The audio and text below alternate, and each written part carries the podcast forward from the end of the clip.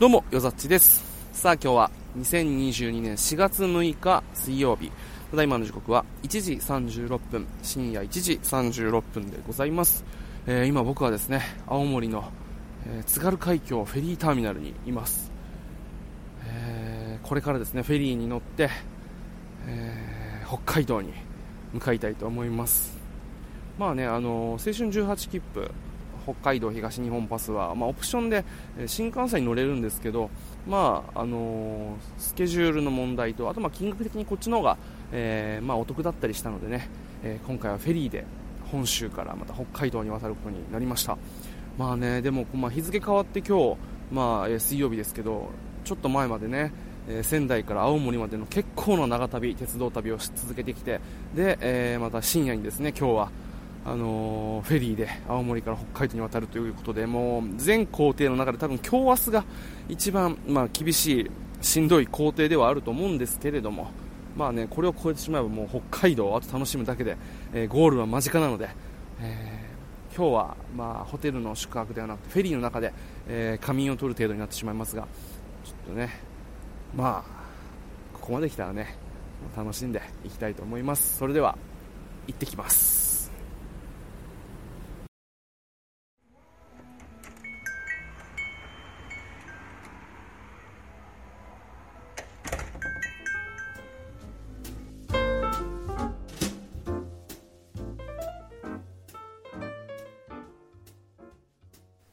どうも、改めまして、よざちです。えー、冒頭の音声から、えー、約22時間経った、今はですね、4月6日の水曜日23時55分、えー、夜の11時55分でございます。えー、先ほどですね、まあ、7日目の振り返りをとって、えー、今はですね、え今日の、まあ、8日目の、あのまあ、今日のお話ししたいなと思うんですけど、今日はですね、あの最初にもお話した通りフェリーで青森から函館の方に、えー、移動してですねそこから、えー、五稜郭っていう駅からですねぐーっとこう登って札幌まで移動してきました。で今日はねほとんど移動がメインで、まあ、途中ねあの長万部とかで2時間ぐらい、まあ、次の、えー、電車との連絡があるので、まあ、2時間ぐらいこう駅の周辺を散策することができたんですけどそことあと小樽ぐらいかな。この、まあ、函館から札幌までの区間ってなんだろう1個乗り換えにするともう先に進めないっていうのが結構あってですねここ、あのー、まあ、最初コース組んだ時になかなかこうあの悩みどころではあったんですけれどっていうのもあのここら辺もやっぱ北海道となると特急が結構多いんですよね、まあ、区間区間の。どうしてもこうあまりにもこう北海道っていう土地が広大なのでもうなんて言うんだろうこう3つぐらいに区分されるのかな、まあ、函館から、えー、札幌札幌から旭川旭川から稚内っていう感じなのかな。まあなんだろう。こっからここまでの区間は本数結構あるけどこの前はあの本数極端に少ないっていう区間があってそれが、まあ、ここ結構多くてですね、まあ、最初の、まあ、今回、えー、スタートになった、えー、五稜郭から、まあ、その札幌方面に出てくる本数っていうのも結構少なくて、まあ、その朝8時ぐらいかな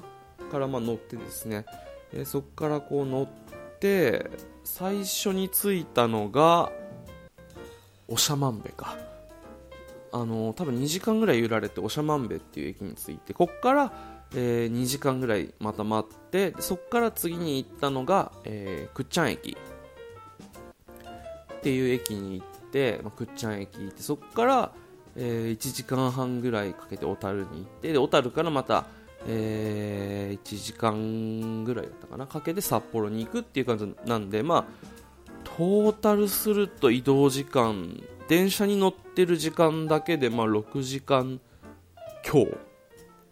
かな？で、まあ、待ち時間とかも合わせるともうほぼ、まあ、10時間、11時間、まあ、半日行くか行かないかぐらいはもう今日は電車に乗ってたと思います。はい、ああの移動してたと思います。ただね、まあ、今回の旅、まあ、青春18切符で移動する時ってこの移動だけで終わっちゃう日っていうの結構あったんですけど今回まあ旅の中でねあの結構詰め詰めでいろいろやりたいことやったりしたんで、まあ、ゆっくり来てはいるんですけど、まあ、この北海道は乗るだけでも結構楽しいですね。この窓から見える景色っていうのは全然違くて。五稜郭から、あのー、長万部まで行く時はねこうなんて言うんだろう。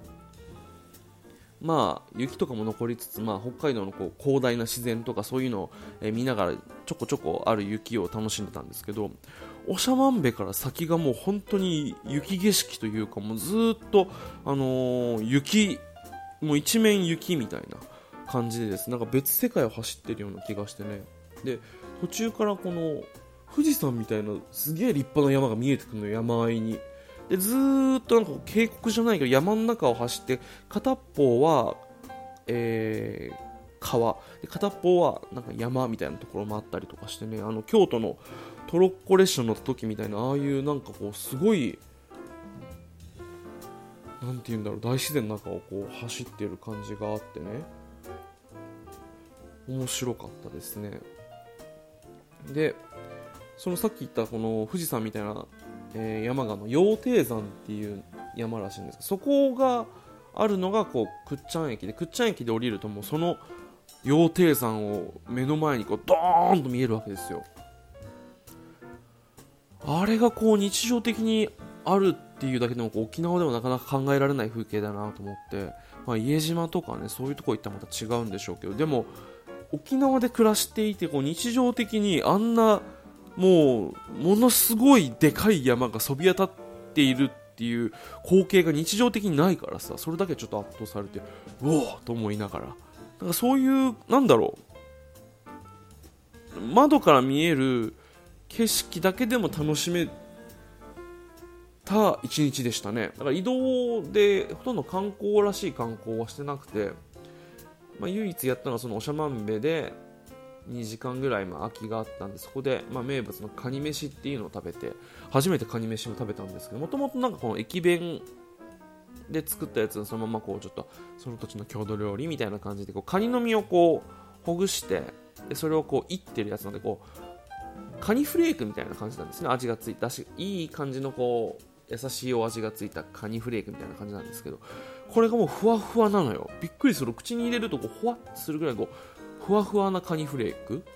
だけど味わいはしっかりとこうカニのうまみっていうのが凝縮されていてね。めちゃめちゃ美味しかったですね。あと長万部なんかこう駅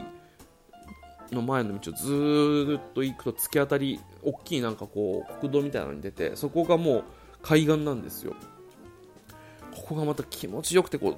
ブワーッとこうもう見渡す限り海なのよ。でこう奥の方にちょっとね山とかこう雪山雪がちょっと残っている渓谷みたいなこう山並みが見えてさ。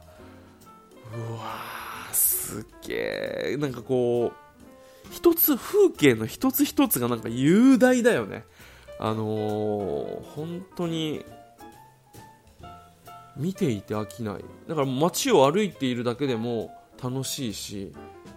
であの、電車に乗っていてこう窓から見える景色もすごく楽しくて。もう長万部でくっちゃん今回ちょっとくっちゃん駅であのどうしても参加しないといけないオンラインミーティングがあって今までは、まあ、そのオンラインミーティングがある日っていうのも移動しないで、あのー、その日は1日そこで固定っていう形にしてたんですけどちょっとね旅の前半でそういったものとかあとイレギュラーなことでね滞在期間が長くなったりしたんで後半ちょっと削らなきゃと思ってもう今回はもう乗れるだけ進めるだけ進んでそのオンラインミーティングの時だけ、えー、電車を降りて駅とかの近くのお店とかなんかそういう休憩所みたいなとこ入ってそこでオンラインミーティングしてちょっとお仕事して出るっていう、まあ、ちょっと強行手段を取ったんですけどまたねこの北海道のこの前半ののなんて言うんだろう。まあ、その本数の少なさくっちゃん駅から先は、まあ、気持ち、まあ、それなりにあるんだけどこのくっちゃん駅に来るまでの本数が極端に少なくて1本逃すともう次3時間後とかになっちゃったりするんですよ。なのでここら辺今日苦労しましたね。だからもうくっちゃん駅で一旦降りてミーティングででその後1時間半ぐらい後に電車乗ったらそこからもう風景楽しむだけですよ。ただもう本当にねなんか夢心地というかなんだろう。本当にこうなんて言うんだろう。映画とかテレビでしか見たことないような雪がもうブワーってあってその、えー、中にこう白樺の木がブワーっと立っててなんだろう幻想的な世界。で鹿とかもいんのよ。びっくりしたね。でなんかちょっとした雪崩が起きてるので一旦電車ストップしますみたいな。そんなに大きいもんじゃないんです。けどちょっとある念のためストップしますみたいなことがあって。えそんなことあんのと思ったりとかして。したりこう本当にねなんだろう。道なき道を行くというかもう本当に人は多分数名まあその電車の駅から離れたところは分かんないけども山奥で本当に人は住んでないだろう。手つかずの自然の中自然のこの雪景色の中をずっと走ってる感じでねこれはねここ乗るだけでもすごく価値がある路線でしたねでねまたここら辺がねあの今すぐ、いつだったかちょっと忘れちゃったんですけど、まあもう後々廃線になる路線なんですよね。確か、えー、くっちゃん駅から小樽までの区間かな。もうちょうどだから本当にその山の中を走る路線ニセコとかあるあそこら辺の路線がもうバスに切り替わっちゃう。で新幹線が来るっていうことで、まあ、その在来線はもうそこ廃止っていうことで、まあ、今後なくなっちゃう路線なんですよ。なので、まあ、JR 北海道とか、まあ多分まあ、の鹿児島とかそこら辺もそうなんだけどもう本当にローカル線どんどんどんどんこう人の乗り降りが少なくてこう維持するのが大変だったりまあ、新幹線通ったりするとどんどんどんどんこの在来線っていうのがこう廃線になっていくのでちょっとねこれは寂しい反面でも、まあ、乗れるうちに来ててよかったなっていうのは思いましたね。めちゃくちゃ良かったな。いやーちょっと本当に移動だけだったけど、まあ、すごく楽しい、あのー、一日でした。で小樽まで来るとねもうまあ何度も来たことあるのでもう見たことある風景っていうの続くんですけど、まあ、それでもね見たことある風景でもやっぱ何度見ても気持ちいいのがその北海道の景色だよね。小樽運河とかさまあ周りはこう家族とか、えー、恋人とか、まあ、あと女の子女友達同士かな。でこう来てこう風景楽しんでる中俺は男一人でこう小樽運河でちょっと黄昏れたりとかしながら。ああもうすぐ旅終わるななんかちょっとここまで来ると終わってほしくないななんてことを思いながらちょっと小樽の、まあ、駅周辺をこう散策して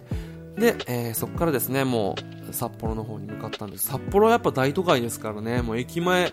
いっぱいいろんなこうもうおしゃれなビルとかそういうちょっと行ったらさ大通公園とかあるわけじゃないですか。だからこの、まあ、今日一日で、まあ、移動しただけですけどこの区間だけでもこんなに違う顔を見せる北海道っていうのはやっぱすごい面白い、まあ、地域ですよね。うんで、まあ、今回、まあ、よく旅行で来るのはこの札幌と小樽間。札幌来てそのままちょっと小樽まで足伸ばすぐらいなんですけど今回はその、まあ、今回今日移動した函館から、まあ、札幌間小樽間か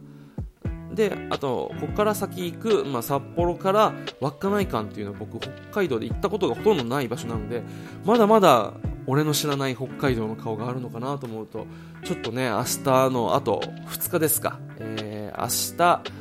札幌から旭川そして旭川から最終日稚内に向かおうと思っているのでちょっとねまだまだ俺の知らない北海道があるのかなと思うと